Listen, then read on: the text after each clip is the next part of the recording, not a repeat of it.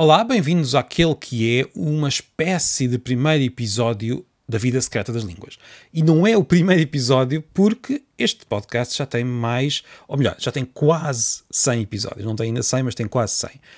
E, no entanto, estamos aqui a começar. Porquê?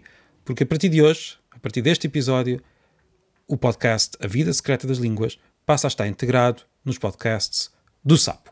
Por isso, cá estamos nós, no Sapo, com, e, e, por isso tenho também de fazer uma apresentação um pouco mais demorada.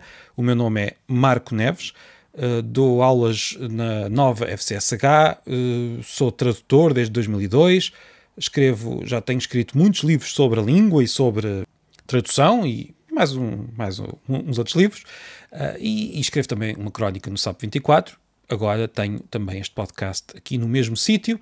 Para mim é um grande prazer falar sobre línguas e sobre língua. É o, é o material de, com, com, o qual trabalho e é também o, o fenómeno, se quisermos, humano uh, de que mais gosto, uh, de, de, que mais gosto de estudar, de descrever, de, de mostrar. E é isso que quero fazer aqui na vida secreta das línguas. Vamos falar do português, mas também das outras línguas todas, às vezes, ao falar das outras línguas, nós acabamos por falar também da nossa língua e começamos a perceber melhor como é que funciona, uh, quais é que são os mitos que estão, uh, que estão à volta da, da, da, língua, as ideias que vamos tendo, que às vezes não são propriamente muito certas, outras vezes até são. É sobre tudo isso que vamos falar aqui.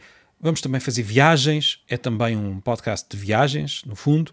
Vamos dar a volta ao mundo ao redor das línguas, ou melhor, a bordo das línguas. Hoje lembrei-me de trazer eh, a origem da palavra sapo, já que o podcast passa a estar no sapo. E é uma origem uh, curiosa. Nós usamos a palavra sem. Calma, eu sei que sapo, o nome do, do portal onde estamos agora, não, não vem do, do nome do animal, mas há alguma relação, até porque o logotipo é um sapo. Mas já lá chegamos, já chegamos ao nome do portal. Vamos começar pelo nome do sapo mesmo, do, do, do animal. Eh, este nome, que existe em português e noutras línguas ibéricas, isto é importante, tem uma origem um pouco obscura. Presume-se, mas não se sabe muito bem, que tenha tido origem numa antiga língua, numa antiga antiga, não sei, deve ter sido influência do, aqui do, dos nossos amigos castelhanos, mas numa antiga língua uh, chamada língua ibérica, uma língua que há inscrições desta língua entre o, mais ou menos o, o século V antes de Cristo até o século I depois de Cristo.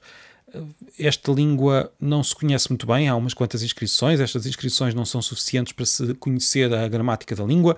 É uma língua, de qualquer forma, pré-romana, é uma língua mais antiga do que o latim na Península Ibérica, mas mais do que isso é uma língua pré-indo-europeia. Nós Tínhamos línguas da Península Ibérica que não se conhecem muito bem, há uma delas que ainda hoje sobrevive, que é o basco.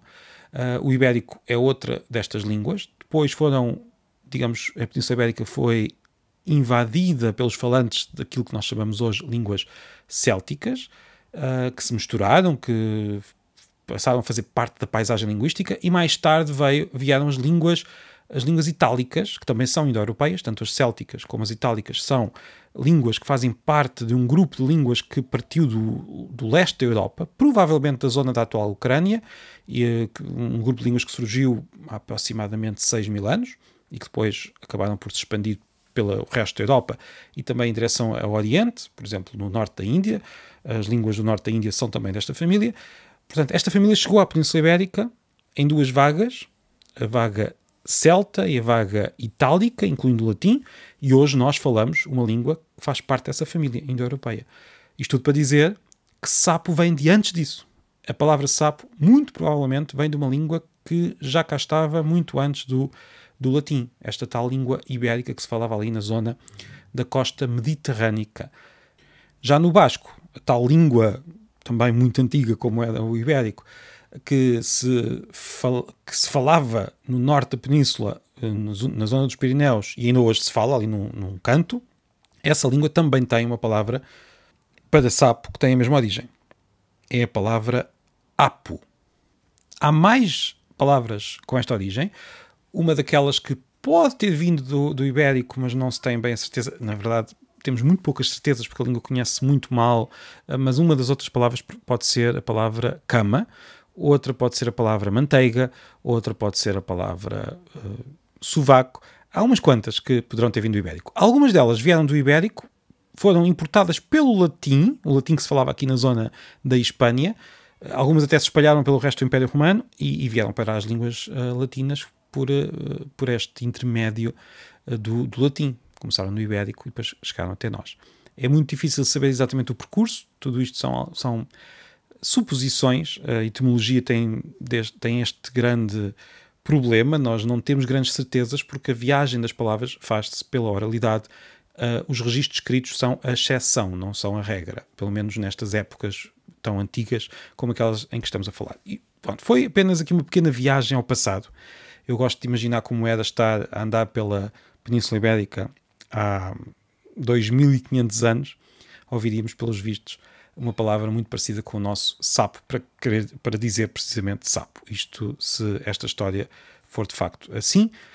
Agora, o sapo, o portal da internet onde este podcast está agora integrado, claro que não tem origem neste, nesta palavra, embora depois tenha, uh, tenha havido uma espécie de convergência entre o sapo da internet e o sapo uh, dos pântanos. Uh, esta, esta, este sapo portal tem origem numa sigla, Serviço de Apontadores Portugueses Online.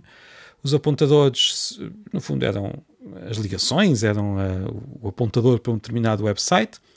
O, o SAP foi criado uh, pela Universidade de Aveiro, mas depois acabou por ser uh, comprado por, por uma empresa e hoje pertence à Altice. Este SAPO é um portal muito importante.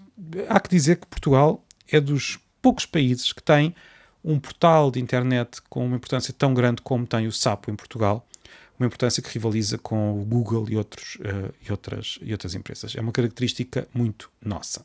E pronto, para este primeiro episódio no Sapo foi só isto, foi só esta pequena viagem pela história. Mas se virmos bem, nós pegamos numa só palavra e se nós puxarmos o, o, o fio, de repente começamos a, a falar da história da, da, da, língua portuguesa e da história da, da humanidade. A língua portuguesa tem origem nestas vagas de, de invasões ou de migrações, nem sempre sabe exatamente o que é que aconteceu. E, no entanto, há muitas palavras que vão ficando, mesmo no meio deste, deste remoinho todo de invasões e de, e de migrações e de contactos e de mudanças, há palavras que ficam milhares e milhares de anos, como pelos vistos é o caso da palavra sapo, que está aqui na Península Ibérica há muito tempo e continua.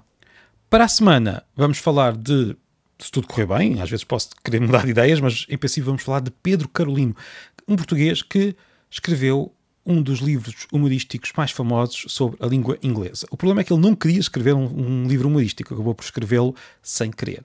Falaremos dessa história no próximo episódio da Vida Secreta das Línguas. Se quiser, assine no Spotify, na Apple Podcasts, no Google Podcasts, numa das várias plataformas.